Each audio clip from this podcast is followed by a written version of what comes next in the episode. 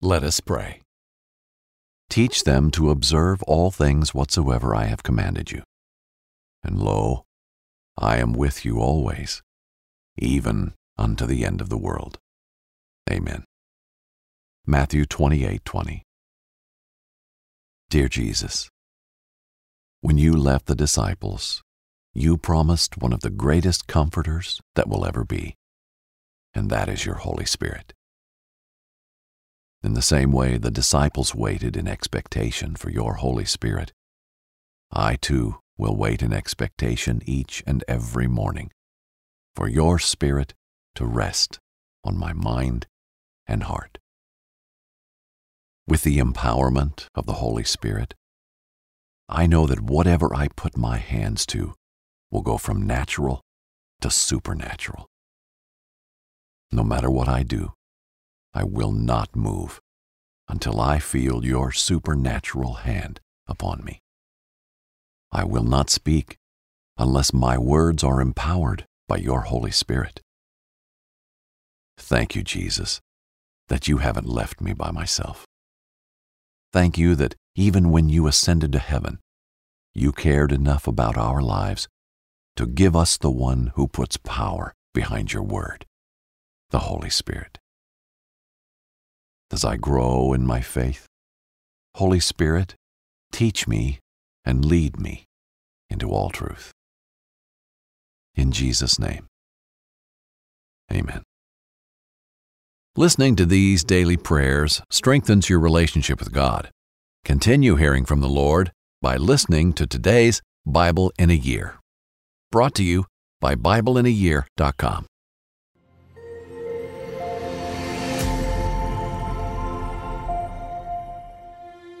I am with you. In our last story, we learned about Jesus restoring the faith of Thomas and the failures of Peter. In this story, the ministry of Jesus on earth draws to a close, and room is made for the work and ministry of the Holy Spirit through the apostles. Jesus ascends into the heights of heaven, leaving the disciples eagerly awaiting a move of God's Spirit. Inspired by the Gospels, Hello, this is Jack Graham with today's episode of the Bible in a Year. Thank you so much for joining us. In our previous episode, we heard how Jesus appeared to both Thomas and Peter and gave them exactly what they needed to experience a renewal of their faith. Neither Thomas' doubts or Peter's failures were too great for the risen Christ to overcome. And as a result, both of these men went on to do great things for the kingdom of God and to advance the gospel of Jesus Christ. Today we'll hear as Jesus prepares the disciples for his return to heaven and the great mission he was giving them to go into all the world and proclaim the good news. He would not leave them alone, however, because he promised to send them the Holy Spirit, the helper who would be with them always. So let's listen now to today's reading. Jesus sat with his disciples once again at the Mount of Olives. The sun was descending gently over the city of Jerusalem. The men gazed at the temple below with the breeze dancing around them. The eleven remaining disciples sat beside Jesus, listening to him speak on the kingdom of God. For forty days they had been next to him, soaking in every word he spoke. Jesus had also revealed himself to over five hundred others, and they all followed as well. There they all sat, listening to their Lord and watching the sunset. Lord, is it time for you to restore the kingdom of Israel? They asked. Jesus gave his familiar smile, still peering into the distance towards the temple. The grass danced around him. It is not for you to know the time or season, Jesus answered.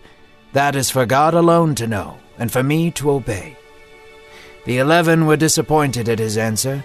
Jesus, knowing the fear that was in their hearts, reassured them Trust in me. You will receive power when the Holy Spirit has come upon you. Jesus rose to his feet and turned towards the sun. The wind picked up, causing his robes to flow like dove's wings. All authority that has been given to me I give to you. Go, therefore, and make disciples of all nations. Go and baptize them in the name of the Father, the Son, and the Holy Spirit. Teach them what I have taught you, and obey what I have commanded. The disciples stood to their feet. They watched as Jesus began to walk away from them. Jesus sensed their fear. He turned to them and said, Behold, I am always with you. Even to the end of the age, I am with you. And as Jesus said these things, he was enveloped by a bright cloud. It rolled gracefully around him, covering him from head to toe. And like a vapor, Jesus ascended into the heavens. The eleven disciples and five hundred witnesses looked up to the skies in wonder. The sun had turned the skies a deep orange, and the clouds that Jesus ascended upon dissolved into the horizon. They were on their knees in complete awe of what had happened.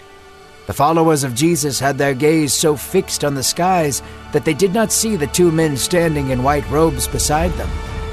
Friends, why do you look to heaven? He will come again, but you are to go. With that command, the followers of Jesus descended down the mountain towards Jerusalem. They had a mission to fulfill, they had a spirit to meet. The eleven returned to Jerusalem. Peter, John, James, Andrew, Philip, Thomas, Bartholomew, Matthew, James the son of Alphaeus, Judas the son of James, and Simon. They sat in the upper room praying about their next steps.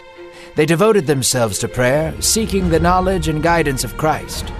Mary, the mother of Jesus, was there as well, along with Jesus' brother.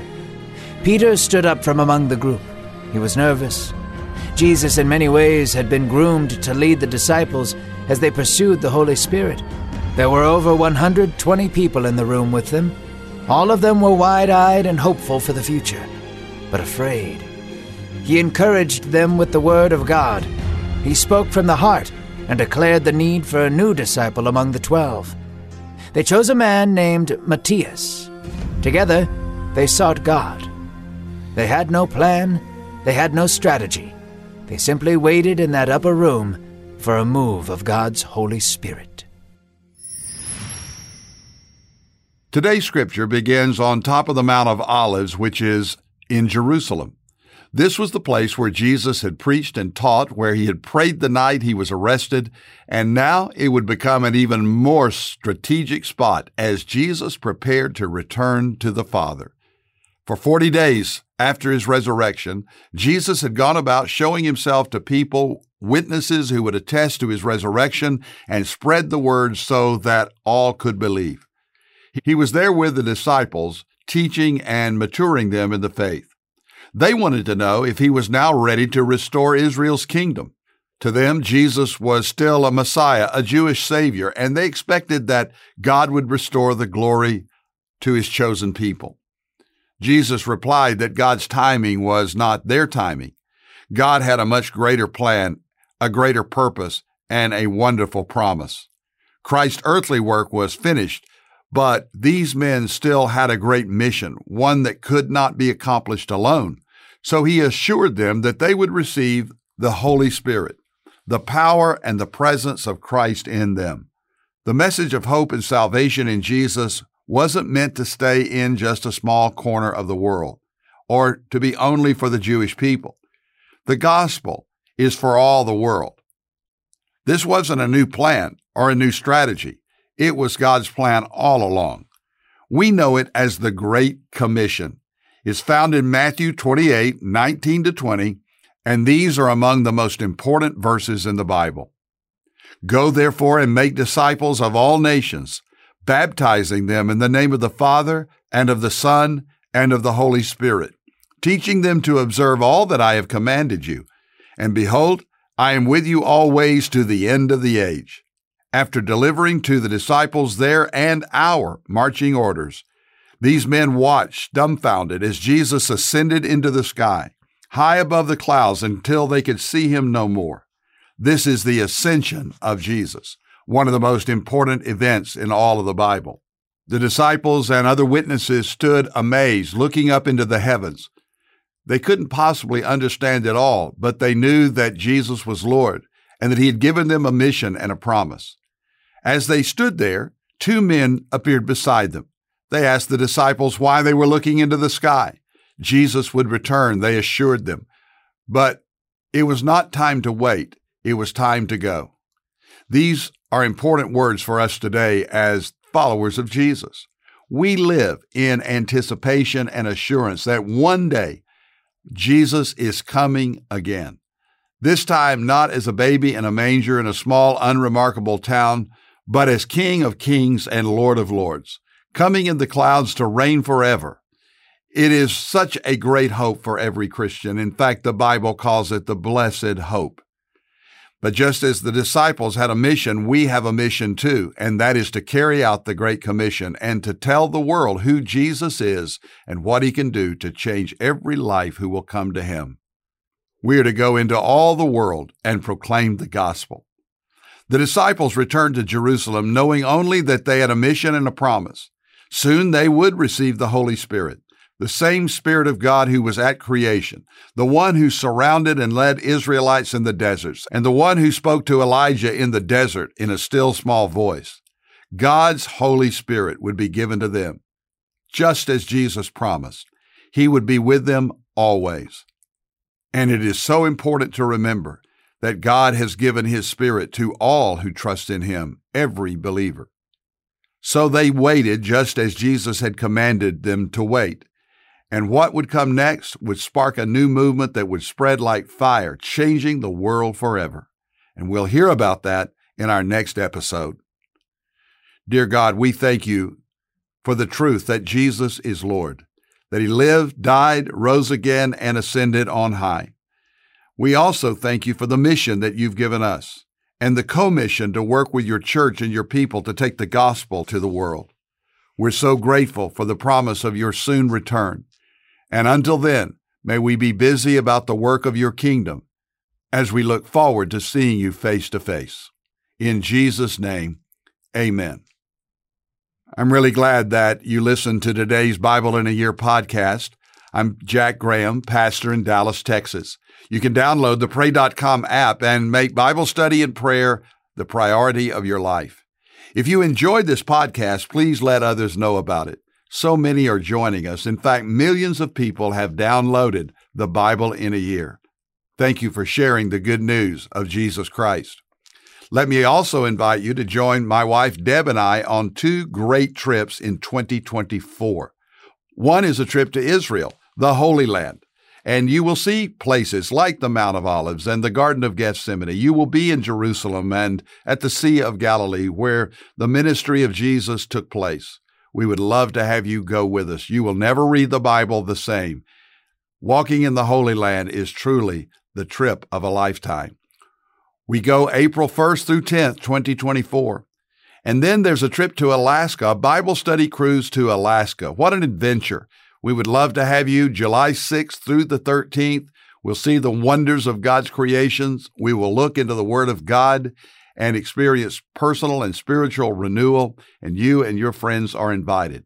So, once again, that's Israel, April 1 through 10th, 2024, and the Alaska Adventure, July 6th through 13th. Just go to jackgraham.org or prestonwood.org for all the information. God bless you.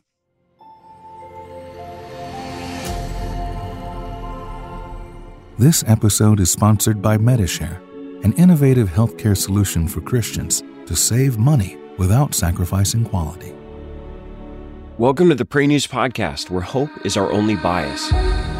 Each day, we will unpack the most prominent stories happening in the news and offer a Christian perspective. We won't shy away from the hard topics, and we won't dilute the hopeful message of Christ. This is more than a daily brief on the news, it's a way to be informed and transformed. Listen to Pray News on the iHeartRadio app, Apple Podcasts, or wherever you get your podcasts.